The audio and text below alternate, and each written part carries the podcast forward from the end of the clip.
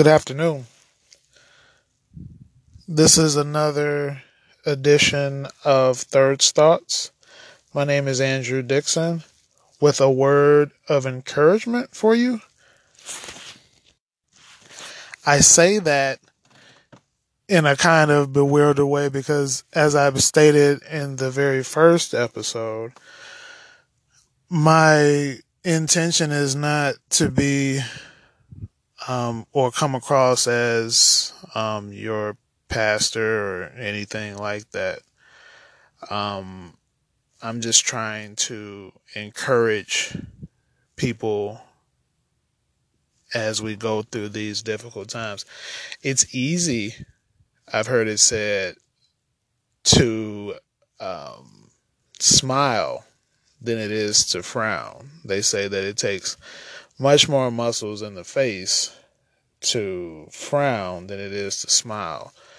And so, in a world where it's easier to, you know,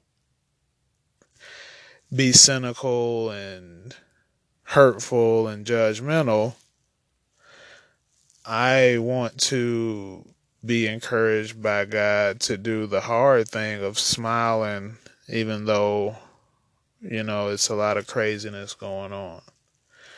And that is not easy. But hopefully, if we all do it together, the world may be a better place for everyone. So smile today. It is June 18th, 2018, and Thursday. The scripture reading for today is the Gospel according to St. John, chapter 2, verses 1 through 5. On the third day, there was a wedding at Cana in Galilee. And the mother of Jesus, who is Mary, was there. Jesus also was invited to the wedding with his disciples. When the wine ran out, the mother of Jesus said to him, They have no wine. And Jesus said to her, Woman, what does this have to do with me? My hour has not yet come. His mother said to the servants, Do whatever he tells you. What we find in this particular scripture, there's a wedding going on. Apparently, Jesus and his disciples and his mother were invited. And it was a big thing I, I, I see back then for the wine to have ran out because it seemed like those were like really big celebrations, weddings. And it's interesting. She goes to him and says, There there is no wine. They have no more wine. So this tells me as a reader somewhere in between his birth and now, Mary has noticed something about him. She's, I think she's may have even witnessed some things that maybe we're not privy to. I don't know. And I'm not going down that rabbit hole. I'm just saying, when you look at this word, it's, it's amazing that when she gets this information that there is no more wine, her immediate response is to go straight to her son and say, There isn't any more. She goes to him knowing that he can fix the situation. And I'm going to tell you straight up, before I even started speaking, I didn't even see that. So I'm believing that the Holy Spirit is definitely working in this situation. She goes to him knowing that he can fix the problem. Now, this problem may be different in scale depending on, watch this, depending on who's looking at the situation. See, Mary, she's a guest in this situation. So it doesn't really affect her. Yet, the people that are getting married, the parents who are paying for this, right? It's a very big deal because they've invited all these people and the celebration isn't even close to being over and there's no more wine. What are we going to do? So I would think on the on the family side, there's a lot more um, concern about the situation than it is on Mary and especially Jesus's part, right? But Mary, seeing the hurt of the other people, the distraught in their eyes, the distress, she goes to her son and says, she goes to our Lord Jesus Christ and says, they have no more wine. She sees that there's a problem, that people are hurting, and she goes to him in prayer. Now, at this time, Jesus had not revealed himself to people who he was. He hadn't made his ministry public yet. And so his response is in no way disrespectful. He says, Woman, what does this have to do with me? My hour has not yet come. He understands that this isn't this isn't the of the time you know for that right now. But it's amazing what his mother does after that. She says, she goes to the servants and she says, Do whatever he tells you.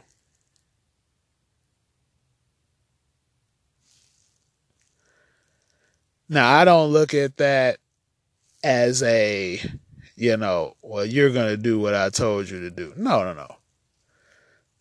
But I think when I see it, excuse me, what what can be seen from that is she knows the goodness of his heart. That even while there are many bigger issues as far as sin concerns, there's a lot of things going on at the world, I'm sure, in the world, I'm sure at that time. she knows she can count on his goodness in this situation because even though things may be going on in other places, this particular people need help right now. And so she says to the servants, do whatever he tells you because she's trusting. I believe she's trusting in the goodness of who he is. And that he's not going to just walk away from something like this. Doesn't matter how anybody may look at the, the seriousness of it, he's not going to walk away from a people in distress.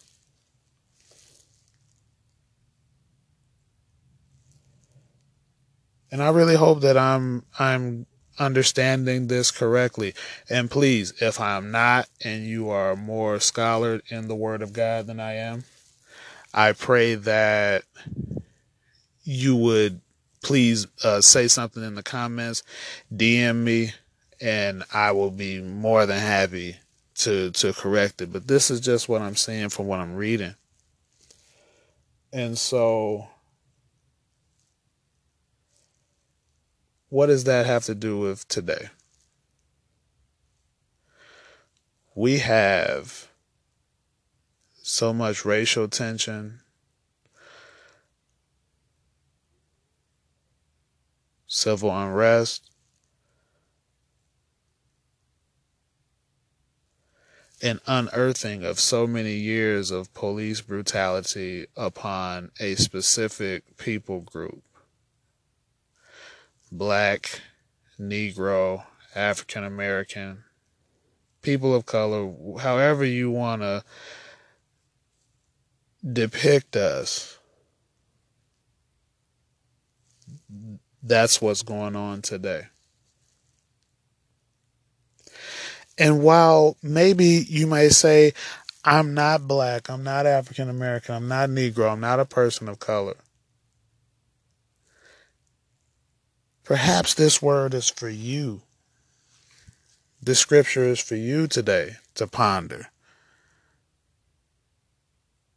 Mary did a lot of pondering in her life here on earth. And so maybe this is a time for you to beseech the Lord, to call upon Him on behalf of the black community. Because even though it, what's going on in that moment doesn't particularly affect you, and even if you're black, and you may say, you know, I've never had this type of experience, or maybe you're Mexican, it doesn't matter where you are or who you are. If this situation doesn't directly affect you, allow your heart to see that it is directly affecting someone and that it shouldn't happen. There has to be a better way. But see, Mary didn't try to go and buy some wine. She didn't try to go ask somebody for one that, you know, maybe some, maybe a neighbor or something like that. Mary went to the one person in all of the world that could definitely fix the situation and handle it in a righteous way that it would be blessed. The outcome would surely be blessed. And so I'm saying to you today if it doesn't affect you, if it does affect you, my plea for all of us, my prayer for all of us is that we would go to the Lord, that we would seek Him in these horrific times, these very distressing times we are all in. And I believe, watch how God responds. Because with everything that's going on, you have the pandemic going on, you have election season ramping up. And I'm really hoping that there isn't further divide from that. But we have so many different things. We have poverty. We have people that have lost their businesses. We have people that still can't go back to work. We have people in the hospital. We have people hurting all over. We're all hurting in some way.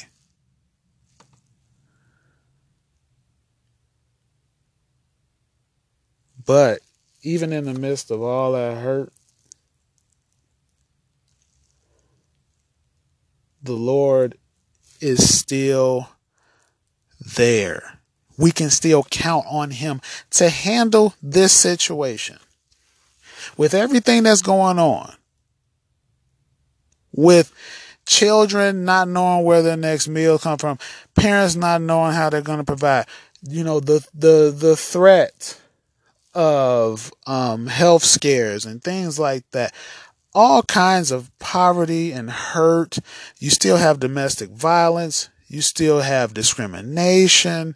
you still have sex trafficking, all kinds of horrific things are happening. They've been happening. And even though those things are just massive, this too it's it's not a blip on the on the radar. It's not it's not a it's not a small thing. It's a big thing. And we need our God who is big. And we can count on his goodness to turn this situation around. And I believe that part of it will come from doing exactly what Mary told the servants. We as believers in Jesus Christ, we are also called to be servants. And I believe just as she said it to them, she could be very well, very much well saying it to us today, believers in Christ. Do whatever he tells you. Now, whether that's an individual thing where he uses the power of the Holy Spirit within us to tell us what to do in a given situation that we can show his love in a hurting world, but I believe that also it's talking about do what his word says. It says that he is the word. It says the word became flesh and dwelt among us. Do what he says. He is the word. So what does the word say? The word says love our neighbor. It's easy when our neighbor is nice to us and is kind and is always lending, but it's not easy when our neighbor is something or someone difficult to to even deal with or work with we our neighbor is anybody that's close to us it's that person in the grocery line that maybe ask the other person do they want to go ahead and go front instead of going to you when you were right there it's the person that's trying to make life hard for you on the job because they're intimidated by you or maybe they just got something going on. Your neighbor is whoever is around you and me. And we are mandated as recipients of the highest love that could ever be bestowed upon any creature or creation. That agape love, the love of God, has been given to us richly and graciously, even though we don't deserve it and we've done nothing to earn it we as recipients of that great love of God are mandated to share that love of God, not just with the people that love us back, but even more importantly, the people that don't. And I am not going to tell you for one second that this is easy. That's why the title of this is The Hard Work of Forgiveness. We got to love each other. Phil Robertson of Duck Dynasty, he's a pastor. He said something very profound this week. And I thank God for giving it to him. And I thank God for giving him the courage to say it. He said the reason why we see and all this stuff we're seeing is because we don't love each other. If we love one another and stop looking at race and color and just love one another, this world would look a whole lot better.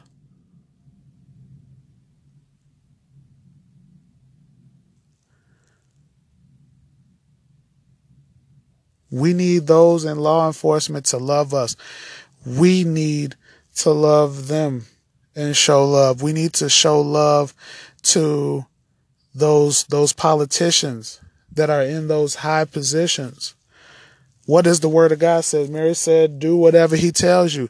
The word of the Lord doesn't tell us to go on Twitter and start making disparaging comments about the president. It says that we are to respect those that are in authority.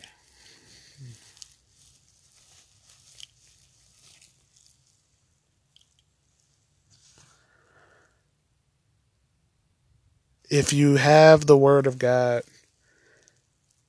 encourage me as I'm encouraging you. We need to read it. And as the word says, not just be hearers of the word, but we need to be doers also. This is hard work. We are all, though we are all sinners. If you're Christian, You're a sinner saved by the grace of God. And you are now a child of God. You are given a new identity. But we still struggle with sin, don't we? Even though it doesn't have the dominion over us, we still wage war against it because there is an internal war with between our spirit and our flesh. And that's going to be our battle until we get called home to glory. And we know that because God is not a liar.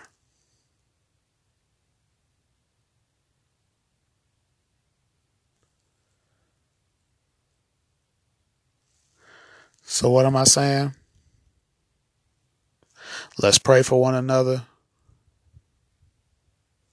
that we can show that love through the grace of our Lord Jesus Christ. Not just to those that make it easy, but especially those who make it difficult. And don't do what I say as Mother Mary said so poignantly do whatever the Lord tells you. I hope this word encourages someone. May the Lord watch between me and thee while we're absent one from another. I love you. God bless you. But always remember, God loves you more. Take care.